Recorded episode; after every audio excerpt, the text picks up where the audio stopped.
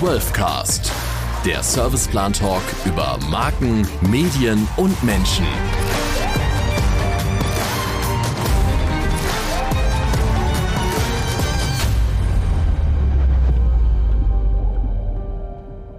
Hallo und herzlich willkommen zur ersten Podcast-Folge vom 12cast. Ich bin Benny Meyeron und habe mich zum Auftakt des Formats mit zwei ganz besonderen Gästen unterhalten dürfen.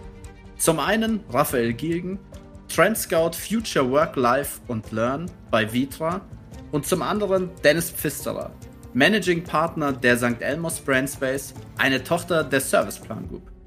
Gemeinsam haben wir uns über New Work unterhalten. Raphael zum Beispiel findet diesen Begriff vollkommen unpassend.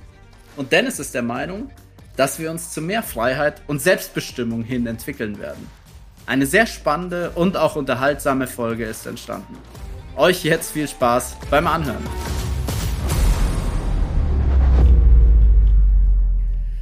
Hallo Raphael, hallo Dennis, danke für eure Zeit und schön, dass ihr in der allerersten Folge vom 12cast am Start seid. Hallo und Servus, fühle mich geehrt. Hi Benny, freue mich auch heute hier zu sein. Danke, schön, dass ihr da seid. Ich muss zugeben, ich habe wirklich lang überlegt, was denn so die berühmten ersten Worte in unserem Podcast sein sollten. Und da ich heute mit euch über das große Thema New Work sprechen möchte, dachte ich, ich zitiere doch gleich mal meinen Podcast-Kollegen Markus Lanz. Markus Lanz eröffnet seinen Podcast Lanz und Brecht. Ich weiß nicht, ob ihr schon mal reingehört habt immer mit demselben Einstieg. Und zwar, Richard, wo erwische ich dich denn gerade? Und Brecht antwortet eigentlich immer ein und dasselbe. Ja, Markus, zu Hause. Wo denn auch sonst? Und ich würde jetzt mal behaupten, bei uns passt es thematisch. Daher, wo erwische ich euch denn gerade? Raphael. Ich bin heute daheim am Planet Ponyhof, am Fuße des Bayerischen Walds vor den Toren Escher Regensburg. Dennis, wie sieht's bei dir aus? Wo erwische ich dich? Du erwischt mich gerade in München, wo ich meinen Kollegen im Glockenbach besuche, mit dem ich gerade eine neue Agentur gegründet habe. Also wir arbeiten hier von zu Hause. Also sprich, ihr seid beide gerade remote unterwegs. Wie ist denn so euer Verhältnis von Büro und mobiles Arbeiten? Dennis, vielleicht gleich mal bei dir. Also wenn du meinst, das Verhältnis, wie viel Zeit ich im Büro verbringe und zu Hause, dann äh, gehöre ich zu den Menschen, die sehr viel Zeit im Büro verbringen, da mir zu Hause zu oft die Decke auf den Kopf fällt. Bin ich schon so drei, vier Tage die Woche im Büro, auch wenn da heute leider oft nicht viele Leute sind. Raphael, ich denke bei dir so ein bisschen das Gegenteil, wenn ich das so richtig rausgehört habe auch. Naja, vor der Pandemie war ich ja eher ein Weltenbummler. Und im Moment schaffe ich es in zwei Tagen zu reisen, wie zum Beispiel heute werde ich noch nach St. Gallen fahren. Dort eröffnet die HSG das neue Learning Center Square. Da ist die offizielle Eröffnung, wo ich einen Redebeitrag habe. Und da freue ich mich drauf. Also ich bin auch immer froh, vor die Türe zu kommen, aber arbeite auch schon seit puh, 15 Jahren von zu Hause. Du bist das wahrscheinlich mehr gewohnt als wir Agenturmenschen, Dennis und ich. Für uns hat es dann, glaube ich, erst so vor zwei Jahren dann so richtig angefangen, auch wenn das in Agenturen schon früher auch so ein bisschen gängig war, dass man, sage ich mal, bei uns heißt es Mobile Office bei der Serviceplan Group, aber da war das dann eher, wenn der Heizungsableser kommt, da bleibt man halt dann mal einen Vormittag zu Hause. Das hat sich jetzt ein bisschen gewandelt, wenn ich das jetzt mal so sagen darf. Aber gut, Raphael, du hast in einem Interview letztes Jahr gesagt, dass du davon überzeugt bist, dass physische und virtuelle Arbeitsorte in fünf bis zehn Jahren gleichberechtigt sein werden. War Corona jetzt also das Beste, was New Work passieren konnte und stehen wir besser da oder schlechter als vor zwei Jahren? Ich würde jetzt es so formulieren, nach der Phase des Abwartens, Ertragens und Annehmens werden wir jetzt für uns das Beste aus beiden Welten aussuchen. Also das Beste von vor der Pandemie mit dem Besten, was wir in der Pandemie gelernt haben. Und ich gehe auch davon aus, dass die virtuelle Welt und die physische gleichberechtigt werden weil wir auf der virtuellen Welt, wenn man sieht, was da an Software und Hardware passiert, einiges dazukommt. Insofern, ohne die Pandemie, hätte es ja wahrscheinlich noch mal fünf Jahre gebraucht, wenn überhaupt. Dennis, wie siehst du das? Das Beste aus beiden Welten verschmelzen und dann so weitermachen? Ja, das sehe ich auf jeden Fall so. Also ich glaube schon, dass die Pandemie uns hilft, auf einem guten Weg schneller weiterzukommen. Also dass sie eine Art Katalysator ist für die Dinge, die sowieso schon am Geschehen waren. Und ja, im Sinne von New Work, also auch in diesem ursprünglichen Sinne von, von einem Friedhof Bergmann, ja, der, die philosophische Idee sozusagen vorantreibt, vor allen Dingen, dass eben Arbeit sich zum Besseren wendet, sozusagen für den Einzelnen. Ja? Also, dass es Arbeit weniger gezwungen ist und man mehr vielleicht das macht, was man wirklich will. In der Hinsicht ist es halt mehr Freiheit und Selbstbestimmung und das kann eigentlich nur was Gutes sein. Also ist es deiner Meinung nach dann gar nicht mehr notwendig, dass wir zu so einer Art Status quo ante zurückkehren müssten? Nee, also das macht meines Erachtens überhaupt gar keinen Sinn. Also es geht nicht und es macht eben auch keinen Sinn. Wandel ist auch immer, also passiert immer und ist auch gut. Äh, jetzt vielleicht aus einem schlechten Grund. Mit Sicherheit ist es so. Ja, aber ich glaube, das ist eine große Chance, die Dinge jetzt noch besser zu machen. Entscheidet es denn über Erfolg und Misserfolg, an welchem Ort der Mitarbeiter sitzt, Raphael? Nee, glaube ich nicht. Ich glaube, das, was auch ziemlich dumm ist, Arbeit auf einen Ort zu reduzieren, ob das das Büro ist oder ob das das Zuhause ist. Wir sollten uns vielmehr die Frage stellen, wie Unternehmen, was auch immer die tun, zukünftig schaffen, dass ihre Mitarbeiter vollumfänglich ihre Potenziale entfalten können und dass Teams Sachen schaffen, die die vorher nicht geschafft haben. Und das schaffen wir de facto weder in den alten Arbeitsumgebungen, die wir kennen, noch in unseren Büros zu Hause. Also da ist noch ein langer Weg. Wir sind doch diesbezüglich gar nicht fertig. Dennis, bei dir Erfolg oder Misserfolg, egal wo man sitzt? Ach, das ist, glaube ich, eine komplexe Frage, aber um es einfach auszudrücken, also mal ganz vorne mal angefangen, es hängt natürlich total davon ab, dass man sich auch mal überlegen muss, äh, von wem reden wir hier. Also äh, es gab es schon immer und wird es auch immer geben, äh, die Kopfarbeiter und die Handarbeiter, wenn man so möchte, ja, die, die ein Handwerk zu vollziehen haben. Also der Busfahrer wird New Work anders sehen, weil ich meine, der kann sich seinen Platz nicht aussuchen, der muss am Steuer sitzen. Also das mal vorneweg. Aber wenn wir jetzt davon reden, von unserer Branche, sage ich mal, die eher die Kopfarbeiter sind, dann glaube ich, ist der Ort natürlich, äh, spielt eine riesige Rolle, weil so ein Ort, die Umgebung, die schafft ja auch Perspektiven im wahrsten Sinne des Wortes und Möglichkeiten. Und entweder ist das Umfeld förderlich oder eben weniger förderlich ja, an der Stelle. Also von daher ähm, ist es, glaube ich, auf jeden Fall entscheidend, wo man sitzt, aber ich bin voll bei Raphael. Arbeit als solches ist nicht ein Ort, ja, sondern Arbeit ist eben gerade für uns eben etwas, was man an vielen Orten machen kann. Und da gibt es eben bessere oder schlechtere Orte. Also, wenn ich jetzt mal mich betrachte, ich bin aktuell ungefähr zwei Tage der in der Woche im Büro und drei Tage arbeite ich von zu Hause aus. Ich bin aber der Meinung, dass ich im Büro effizienter bin, also wahrscheinlich auch erfolgreicher. Was entgegnet ihr dem, Raphael? Also ich sag mal, aus den alten Mustern der Wirtschaft, die sehr sequenziell war und sehr linear, mag diese Art der Produktivität und die Betrachtung richtig sein. Wenn ich überlege, was vor uns liegt, dass es eben nicht mehr sequenziell bleibt, ist Produktivität in Zukunft etwas anderes. Und das hat dann weniger mit Effizienz zu tun. Ja, und, und das ist gerade die Spannende. Wir sind quasi an so einem Kipppunkt. Wir sind, gehen auf einen Seiten Berg hoch und wissen noch gar nicht, was auf der anderen Seite ist. Und wenn wir die Dinge jetzt referenzieren, sind unsere Referenzpunkte immer die Punkte aus der Vergangenheit. Vor allen Dingen der Punkt der Produktivität wird sich drehen. Also Produktivität und Kontexteffizienz. Also gibt es für mich noch Hoffnung, dass ich auch zu Hause genauso produktiv und effizient sein kann wie im Büro? Ja, und ich wollte das nochmal unterstützen, was der Dennis gesagt hat. Wir Menschen entdecken, sehen, verstehen, begreifen in einem Kontext, der auch räumlich ist. So. Und wenn wir das mal verstehen, was das wirklich heißt, räumlicher Kontext, der kann ja physisch und virtuell sein, dann ist auch hier noch viel Spielraum, was wir denn tun können, damit dieser Kontext etwas schafft. Du sitzt jetzt zu Hause in einer Umgebung, die ja nicht dafür gemacht wurde, was du heute tust. Und angenommen, du hättest jetzt die Möglichkeit, dir einen Raum zu schaffen, der dem Kontext, der deiner Arbeit entspricht, der das erfüllt, der sehr, sehr wahrscheinlich anders aus wie der Raum, wo du jetzt sitzt. Bin ich von überzeugt. Mit Sicherheit. Wie alle sehr wahrscheinlich, die irgendwo zu Hause eine Butze haben. Und das Gleiche gilt übrigens auch für die Büros. Und das Gleiche gilt auch für die Coworking Spaces. Da haben wir noch gar nicht angefangen. Büros ist ein gutes Stichwort.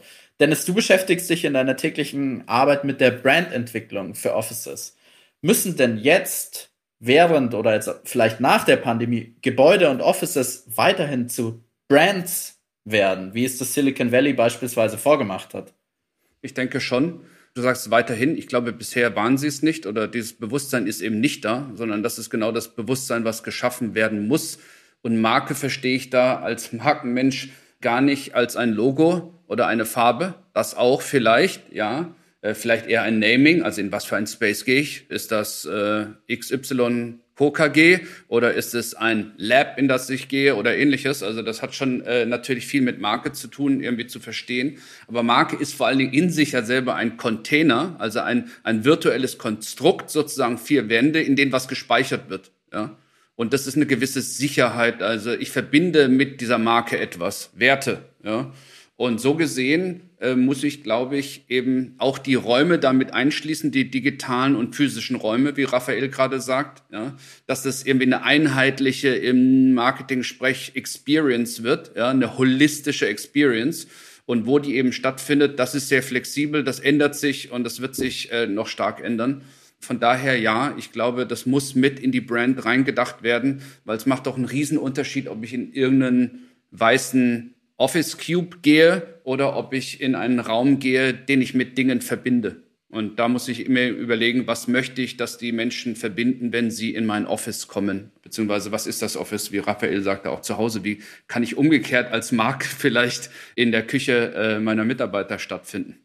Wir als Serviceplan Group, Dennis, wir ziehen ja in München zur Mitte des Jahres an einen neuen Standort, neue Bürogebäude, alles neu. Ich glaube, es wird extrem geil. Glaubst du, es wird die Mitarbeiter wieder mehr zurückbringen an den Arbeitsplatz. Und ich bei mir gesehen, von meiner Sichtweise, ich freue mich riesig darauf. Und ich habe jetzt schon gesagt, ich werde fünf Tage in der Woche ins Büro gehen, wenn es denn möglich ist. Ja, das glaube ich, das ist wieder sehr individuell, also wie eben alles. Und das ist ja das, was New Work gemacht hat. Mehr Freiheit, mehr Individualität, mehr darauf eingehen, was der Einzelne will, nicht top-down denken. Wir als Firma, du musst ja, an den Arbeitsplatz zu dieser Zeit an diesen Ort, sondern du kannst es dir mehr aussuchen. Und in der Hinsicht ist unser neues Haus eben steht für ganz viel. Es ist eben ein offener Raum, der viel mehr Work and Play zulässt, viel mehr Flexibilität zulässt. Ob die Leute und wann sie kommen, das wird eine spannende Frage sein. Da müssen wir uns auch neue Konzepte überlegen, weil wenn sich keiner im Raum trifft, dann hat, ist der Raum auch mit wenig Sinn erfüllt sozusagen. Am Schluss geht es um Interaktion. Ja? Also einen interaktiven Raum zu schaffen oder einen Raum der Interaktion, eine Plattform zu schaffen, die das zulässt. Und da ist unser neues Office natürlich, glaube ich, äh, macht es komplett anders, gerade wenn man sieht, wo wir in München herkommen. Für die, die das Brienner Haus kennen, dann steht das für klein und verästelt und das neue Haus für offen und äh, transparent. Also das ist sehr diametral, was die Mitarbeiter da erleben werden und dadurch wird es auch mehr ein Magnet sein. Aber dann wird es auf der anderen Seite eben auf der individuellen Ebene sein, dass wir auch ganz persönliche Bedürfnisse haben. Du hast gesagt, du willst fünf Tage arbeiten. Ich habe gesagt, drei, vier Tage. Bei Raphael ist es wieder anders. Also jeder hat da individuelle Bedürfnisse, die sich auch in Lebensphasen koppeln etc. pp. Also es ist keine einfache Antwort. Der Raum muss aber eben sehr einladend sein und das hat ja auch mit dem vorigen Gesagten zu tun. Er muss irgendwie ein branded Space sein, der für Werte oder für Inspiration etc. steht. Und da macht unser neues Haus sehr viel anders und wird wahnsinnig spannend, glaube ich. Ja da muss ich dich kurz korrigieren. Ich will nicht fünf Tage arbeiten, ich muss fünf Tage arbeiten und das hören jetzt auch meine Chefs ähm, offensichtlich, aber ich will fünf Tage in der Woche ins Büro kommen, wenn wir die neuen Offices ziehen. Das ist nochmal so ein kleiner Unterschied. Aber lass uns doch gerne nochmal über die emotionale Bindung zum Arbeitsplatz sprechen. Ich glaube, das ist extrem spannend gerade, weil ich merke das auch in unserem Umfeld. Die emotionale Bindung zum Arbeitsplatz lässt nach. Man ist zwei Jahre jetzt nicht mehr so viel im Büro gewesen, hat sich nicht mehr so viel gesehen und jetzt kommt auch noch eine neue Generation auf den Arbeitsplatzmarkt, die Gen Z, die teilweise das Studieren nur digital kennt. Sprich, die sind in der Früh aufgestanden, haben sich vor den Laptop gesetzt und haben ihre Vorlesung gestartet. Wie kriegt man die denn dazu, dass die dann überhaupt wieder in der Früh aus dem Haus gehen und in ein Büro gehen? Also seht ihr dieses Problem der ablassenden emotionalen Bindung auch und was muss getan werden, um diese emotionale Bindung wieder zu steigern zu seinem Arbeitsplatz? Vor allen Dingen für die junge Generation. Habt ihr da konkrete Tipps, Raphael? Es gab jüngst eine Studie vom Institut der deutschen Wirtschaft, ich glaube, zusammen mit Stepstone und mit Sing, auch zu dem Thema. Und ich sage mal, es sind, ich glaube, zwei oder drei Muster. Während der Pandemie bei unseren großen Startup-Kunden in Berlin war es genau die Generation, die eben nicht zu Hause bleiben wollte. Warum? Weil die zu Hause ja gar nicht das Umfeld hatten. Also die haben erstmal diese, eine andere Not gemerkt dann. Und die auch ein anderes Gefühl für eine Art Zugehörigkeit haben, die natürlich auch Zugehörigkeit oder Belonging auf sozialen Kanälen weit über ihren Einzugsbereich leben und interagieren. Die Muster aber von Zugehörigkeit, egal aus welcher Generation man ist, die basieren auf Ritualen. Für uns, also wir drei sind ja alles alte Männer, unsere Rituale waren immer physisch, die zu Zugehörigkeit geführt haben. Bei denen sind es hybride Rituale, also virtuelle wie auch physische. Und hier ist, glaube ich, hier sind die Unternehmen gefordert, darauf hinzuwirken und ich sag mal so seamless Rituale virtuell wie auch physisch zu zelebrieren und vor allen Dingen die neuen physischen Rituale in Organisationen wirklich wie so ein Kurator zu zelebrieren und dass darüber ein Klebstoff entsteht. Und der andere starke Muskel, glaube ich, ist bei der Generation Entwicklung. Vor Ort Programme zu machen, die den jungen Menschen ermöglichen, ihre Potenziale zu entfalten. Das werden die mit diesem Ort verbinden, mit dieser gemeinsamen Exploration. Und das, glaube ich, kann ein total starker Kit werden. Hat jedes Büro die Möglichkeit, diese Programme dann vor Ort auszuführen? Ja, logisch, klar. Also, so eine Town Hall ist ja nichts Neues oder vielleicht musst du ein bisschen Hand anlegen, aber da, glaube ich, ist nicht der Raum die Hürde. Da ist die Hürde, dass man in Narrativen denkt. Das hat die Immobilienwirtschaft nicht gelernt. Dass auch HR hier Narrativ übernimmt und kein Funktionsprogramm. Dass man diese Community Manager, wie man sie kennt, oder wie ein Concierge im Hotel, installiert, die Programme machen weit über den Arbeitstag hinaus und dass man sich auch Unternehmen auch öffnet, dass man Teil einer Nachbarschaft wird. Gibt es erste Beispiele von Unternehmen, die das tun, also auf der ganzen Welt. Und das, glaube ich, führt zum Erfolg. Dennis, meinst du wirklich, dass eine Town Hall diesen Erfolg dann bringen kann? Also ich bei mir persönlich, ich würde jetzt sagen, vielleicht mal, um eine Kontroverse reinzubringen, ich würde sagen, nee, eine Town Hall bringt bei mir nichts und bei meinen Kolleginnen und Kollegen würde ich das jetzt auch nicht so sehen. Es war ein Beispiel. Es war nicht nur. Du bist jetzt wieder Lanz. Der pickt dann auch so ein Ding raus. Herr Lanz, ich korrigiere Sie nochmal sagen wir Town Hall und 135 andere Möglichkeiten auch. Ich habe ja Lanz schon zitiert, er ist mein Kollege ja. und an ihm schaue ich auch hoch, ja. An ihm so, ja. Nein, aber Raphael sagt es genau richtig. Also äh, deine Frage ist ja irgendwie, ist das ein Problem, dass oder wollen die sich nicht binden lassen? Das glaube ich nicht. Im Gegenteil, diese Generation hat ein großes Bedürfnis nach Bindung eben. Aber die Frage ist halt, wie schaffe ich die und ins Büro geordert zu werden, damit erreiche ich die nicht. Sie müssen hin wollen und dafür darf das Office einfach keine Hölle sein. Das Office muss eine Höhle sein, um dieses mal zu bemühen. Ja. Und da kann man auch tiefer reingehen. Das ist ein urmenschliches Bedürfnis, einfach ein safer Ort, ein Ort, der, an dem ich irgendwie gewiegelt werden will. Und ich glaube, diese, äh, gehen wir nochmal eine Ebene höher, diese Liebe wollen sie spüren, diese Wärme. Und da müssen es eben auch solche Orte sein, die eben warm sind. Ja, und das ist auch, was ich vorhin gesagt habe. Es darf kein kalter, zurückweisender Ort sein. Damit kann diese Generation, glaube ich, ganz schlecht umgehen mit Zurückweisung. Sie wollen dieses kuschelige, warme Gefühl. Aber das war auch schon immer so. Und wir haben es nur mehr akzeptiert, dass wir irgendwie in, in neon erleuchteten Hallen arbeiten und äh, irgendwie unter unmenschlichen Bedingungen arbeiten. Also von daher glaube ich, ist diese Generation vielleicht extremer, aber wir müssen es eben einfach schaffen, diese Orte zu was Begehrlichem zu machen. Und wie auch Raphael angedeutet hat, es ist eben Unterschied, gerade diese Generation, das ist ja auch eine Altersfrage letztendlich, die wohnen vielleicht dann eben auch zu Hause. Ihr Homeoffice ist nicht der extra Homeoffice-Raum im Haus, im Keller oder auf dem, im Dach, sondern die wohnen vielleicht auch in einer WG, haben einen kleinen Ort, einen bedrängten, engen Ort, ja, haben irgendwie äh, beschränkte Mittel, diesen zu gestalten. Also auch da ist es ja sehr unterschiedlich. Wie ist es denn zu Hause? Ist es äh, wirklich da auch eine kuschelige Höhle oder freue ich mich vielleicht in ein weites, offenes Office zu gehen und da ein Angebot zu haben, was ich zu Hause eben gar nicht habe? Und das müssen wir eben hinkriegen. Deshalb ist der Move auch in all den Projekten, die ich professionell sehe, begleiten darf, sozusagen, ist, das Office entwickelt sich ja mehr zu einem Ort, der irgendwo zwischen einem, sag ich mal, Makers Lab ist, wo ich Dinge ausprobiere und auf der anderen Seite einem Wellness-Hotel, wo ich mich einfach wohlfühle.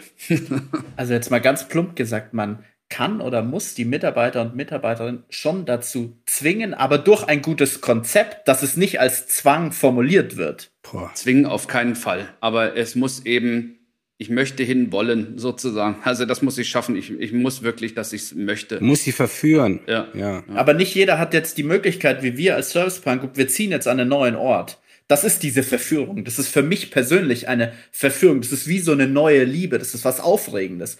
Nicht jeder Arbeitgeber hat diese Möglichkeit, das zu schaffen. Okay, gut. Also Erneuerung und Fortschritt ist ja nicht verhandelbar. Und wenn Firmen es geschafft haben, irgendwann ihre IT in die Cloud zu bringen, dann muss es ja selten dämlich sein, an einem Arbeitsort, der daraus besteht, Schuhkartons übereinander zu stapeln, an dem festzuhalten. Also so doof kann es ja eigentlich gar nicht sein. Wer aber dann glaubt, dass das funktioniert, dann sage ich auch, jeder Bauherr bekommt das Gebäude, was er verdient. Dann hat er auch sehr wahrscheinlich nichts anderes verdient. Und hier musst du einfach mal ran. Geh mal durch eine Stadt und schau dir die Gebäude an dann stelle ich mir die Frage, was haben die Menschen dieser Stadt angetan, dass sie da leben und arbeiten müssen? Und ja, jeder hat die Möglichkeit, das zu tun. Vielleicht nicht so umfänglich, wie ihr das tut, aber das ist keine Frage des Geldes. Das ist in erster Linie eine Frage der innerlichen Auseinandersetzung. Jetzt spiele ich nochmal den Lanz. Also sind die Architekten schuld? Nein, es sind nicht die Architekten schuld. An denen mangelt es, glaube ich, am allerwenigsten. Da gibt's ja reichlich. Es liegt daran, dass Bauherren heute einen Igel in der Tasche haben und dass für die ein Gebäude eine Sachwertanlage ist und so betrachten die das. Aber ich gehe einen Schritt weiter. Euer neues Gebäude, wenn es gut funktioniert, ist das der Server der physischen Interaktion. Es ist zu sehen wie ein Server, wie ein Supercomputer, der noch viele Nvidia-Grafikkarten drin hat. Und das ist erstmal das Vermögen zu haben, das zu denken. Die Aussage gefällt mir sehr gut. Und es ist doch auch so, dass Arbeit, wie wir gesagt haben, nicht ein Platz ist, sondern eben viele Plätze. Und das ist der virtuelle Raum, den Unternehmen gestalten können. Aber darüber hinaus gibt's doch Teambuilding, also und darum geht's im Kern. Wir wollen Kit schaffen, wir wollen Verbindungen schaffen. Das brauchen wir für die Arbeit, das brauchen wir aber auch persönlich. Und das können wir auch schaffen, indem wir Mitarbeitern erlauben, dass sie vom Strand, vom Wald, von der Wüste aus arbeiten können. Solange sie connected sind und connected bleiben mit uns, ist das die Art von New Work, offen zu sein. Das Büro ist ein Platz von vielen. Das kann die Küche sein, das können eben freie Räume woanders sein, das können auch Teambuilding-Maßnahmen sein, die nicht im eigenen Office stattfinden müssen. Die können eben auch irgendwo stattfinden äh, in der Stadt, ob es mal ausgehen ist oder gemeinsam äh, Kerzen ziehen oder Töpfern gehen, egal was der Sinn ist einfach, die Menschen zusammenzubringen. Und wo das ist, in der Zwischenzeit, bis wir die tollen Büros bauen, die tatsächlich gebaut werden, das weiß ich aus meiner Arbeit, alle neuen geplanten Offices folgen einer New Work Philosophie. Aber solange wir noch in alten Räumen wohnen müssen, müssen wir vielleicht ein bisschen flexibler sein. Und der Lockstoff ist die Sache an sich. Der Lockstoff ist die Sache, das, was dort passiert. Wenn BMW es schafft mit einem Fits Future, dass die Leute dann nach wie vor sich morgens um einen Parkplatz kloppen, und das FitzFuture ist vorgedacht worden schon vor sechs Jahren, dann merkt man eigentlich, dass die Mitarbeiterinnen und Mitarbeiter, denen geht es um die Sache. Und wenn die Sache und deren Inhalt von Attraktivität und gut ist, dann zieht der auch an. Und übrigens auch hier nochmal zum Thema BMW München, auch den Mut zu haben, jetzt einen städtebaulichen Wettbewerb zu machen. Am 23. Februar werden wir hören, wie das neue Werk, das alte Werk 1 verändert wird.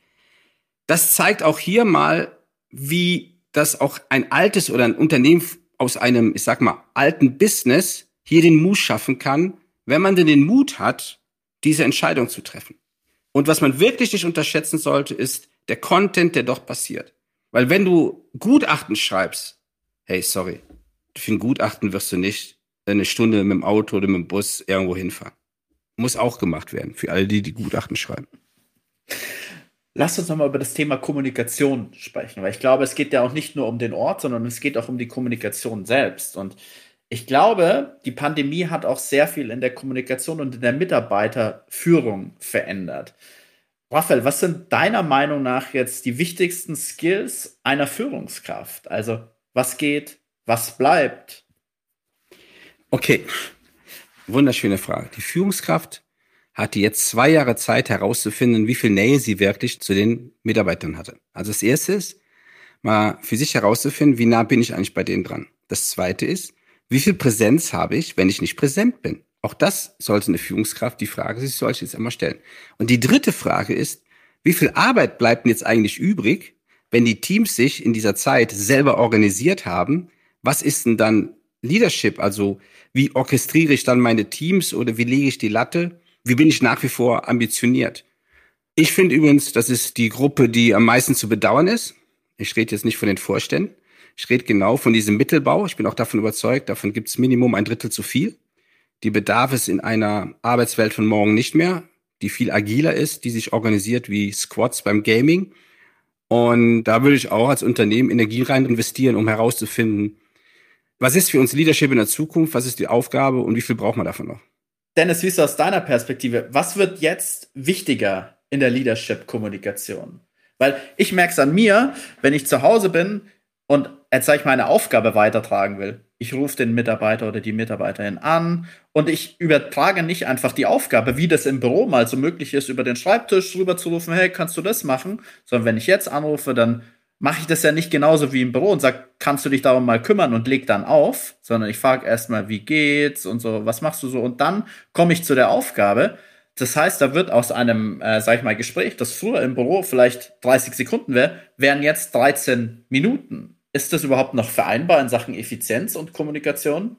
Ja, denke ich schon. Also es ist immer schon so gewesen, es ist der persönliche Führungsstil kann sich natürlich sehr unterscheiden und der eine redet mehr, der andere weniger. Ich glaube auch, das akzeptieren Mitarbeiter. Sie spüren ja sozusagen den Vibe und das ist natürlich schwierig, diesen Vibe zu spüren, also die nonverbale Kommunikation, wenn jemand nicht einem Raum ist da wir ja auf Teams gewechselt sind oder andere Video-Chat-Kanäle sozusagen, geht davon ja auch nicht alles verloren. Und das sind ja auch Bemühungen ins Metaversum sozusagen rein, wo man versucht, da immer mehr noch mitzunehmen, um immer mehr dem gerecht zu werden, auch die Zwischentöne zu treffen. Also das ist eine, dass man es persönlich hinkriegen muss, Emotionen rüberzukriegen und neben dem Briefing oder neben dem Inhalt äh, noch was anderes mit zu transportieren. Aber ich glaube, das ist eben dann die Offenheit, die das Leadership braucht, die, die, Führung braucht. Das ist genau wie Raphael sagt, da muss sich was im Kopf verändern. Und das ist eben ganz einfach gesagt, diese Top-Down-Denke ist eben nicht mehr die, sondern äh, eine Führungskraft muss auch da bottom-up, user-centric oder wie auch immer man es ausdrücken möchte, denken und sagen, naja, was kann ich denn tun, damit das Individuum besser arbeiten kann. Das ist meine Aufgabe. Also ich sage dem nicht, was er zu tun hat, sondern also ihm Freiheit geben, damit er seine Kreativität entfalten kann. Und dafür muss ich dann wieder eben Plattformen schaffen, Räume schaffen, Interaktion schaffen, muss da vielleicht auch proaktiv sein. Also ein Punkt, den du ansprichst, finde ich sehr wichtig, ist eben, wie schaffen wir es, eine der größten Challenges, Spontanität zuzulassen, weil Führung eben, es geht nicht alles nur in vorgefertigten Meetings oder den Townhalls, wie du gesagt hast, sondern wie kriegen wir einfach eine spontane Interaktion hin? Da sind wir wieder beim Thema. Das kann passieren, wenn wir es schaffen, als Führungskraft unsere Mitarbeiter auch in einen physischen Raum äh, zur gleichen Zeit zu locken, zu inspirieren, dass sie da sein wollen und eben genau diese Spontanität erleben wollen. Weil das ist, glaube ich, das, was dann jeder auch wieder mitnimmt, mit nach Hause, dass er sagt, okay, da sind Dinge passiert, die waren eben nicht planbar. Und das kann ich dann aber auch natürlich digital als Chef machen, indem ich einen Mitarbeiter einfach mal anrufe, um ihm keinen Termin davor einstelle, sondern einfach mal anpinge über einen virtuellen Chat und einfach vielleicht auch mal fragt, na, wie geht's? Alles okay bei dir? Also, das ist eine persönliche Sache, muss jeder selber entscheiden. Aber ich glaube, da ist eben viel verlangt von dem neuen Management, aber so schwer ist es letztendlich auch nicht. Frage anhand eines Beispiels mit der Bitte um Einschätzung eurerseits. Was denkt ihr? Sie haben jetzt drei Kollegen haben ein Meeting, sind alle physisch im Büro. Der eine sitzt im ersten Stockwerk, der eine im zweiten, der andere im dritten. Werden die sich dann für ein halbstündiges Meeting weiterhin in einem Teams-Call vereinen oder werden sie sich physisch im Erdgeschoss treffen? Was denkt ihr, Raphael, was denkst du, was ist besser? Na, wenn die in einem Gebäude sind, also wenn die heute bei Vitra in einem Gebäude sind, treffen die sich in dem Gebäude. Wenn aber einer hier sitzt und der andere, was weiß ich, andere Straßenseite, dann, wenn der Inhalt ist mäßig, dann nicht. Wenn es eine Kopfnuss ist, werden die auch zusammenkommen, wenn die eine weitere Strecke auseinander sind. Aber wenn es nur eine Abstimmung ist, Müller, Meier, Schulz, dann machen die es ja wahrscheinlich über Teams. Was ist, wenn Müller zu bequem ist und sagt, nee, lass mal über Teams machen? Ja, jetzt kommt die soziale Hygiene ins Spiel. Die wir verloren haben, so ein bisschen vielleicht auch. Ja, aber die kommt ja dann zurück. Wir, wir werden ja zwischen diesen beiden Welten, was wir uns dann aussuchen, neue Spielregeln für uns definieren. Und das ist soziale Hygiene und daran werden wir uns jetzt üben. Mit einer ausgesprochenen oder nicht ausgesprochenen Erwartungshaltung an mein Gegenüber. Davon bin ich überzeugt. Also muss der Manager die neuen Spielregeln vorgeben, wenn wir physisch nee. im Büro sind, dann treffen wir uns auch physisch zu dem Meeting. Nein, das ist ja, das ist ja genauso dämlich. Also das sollte bitte ein Team unter sich schaffen. Wenn ein Team das unter sich nicht schafft, dann stimmt es auch mit dem Team nicht. Und dann ist ja die nächste Frage, wie wollen Sie denn richtige Aufgaben lösen? Wenn man im Prinzip hier schon nicht mal das Gefühl füreinander bekommt. Aber du bist beim guten Punkt. Menschen verlieren nach 90 Tagen Routinebruch die Erinnerung an diese Routine. Und ja, das gilt es wieder neu zu lernen. Schöner Punkt. Schöner Punkt, auch wenn du jetzt schon zum zweiten Mal gesagt hast, dass meine Frage dämlich ist. Jetzt fühle ich mich immer mehr wie Markus Lanz, ja? Muss ich fairerweise sagen. Nicht die Frage war dämlich, das skizzierte Bild. Was erwarten denn dann Mitarbeiter und MitarbeiterInnen künftig in einer sehr digitalen und agilen Umgebung von einer Führungskraft?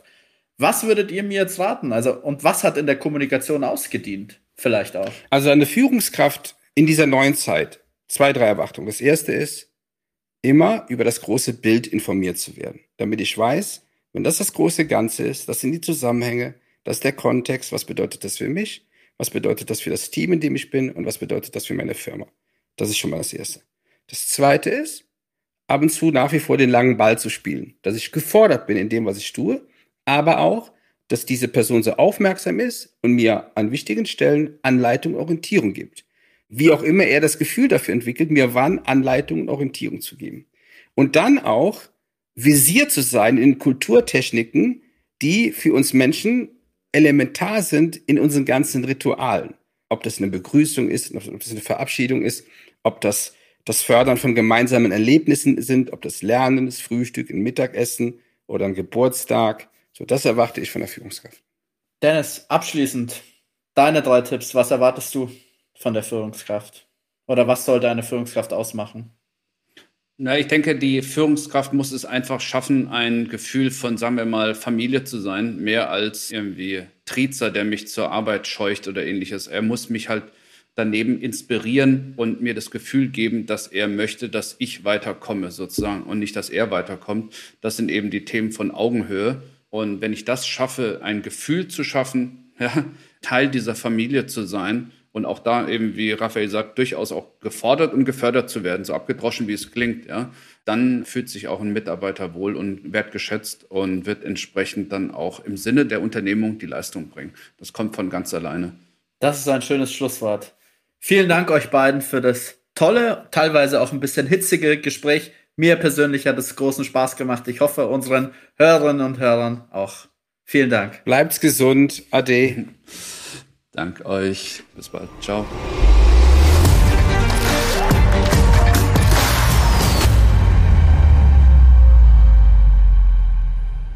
Danke, dass ihr die erste Folge dieses Podcasts gehört habt. Wenn er euch gefallen hat, dann teilt ihn gerne, bewertet ihn oder schickt uns gerne Fragen und Feedback. Die E-Mail-Adresse und die Links zu unseren Social-Media-Kanälen findet ihr in den Show Notes. Bis zum nächsten Mal. 12cast der Serviceplan Talk über Marken, Medien und Menschen.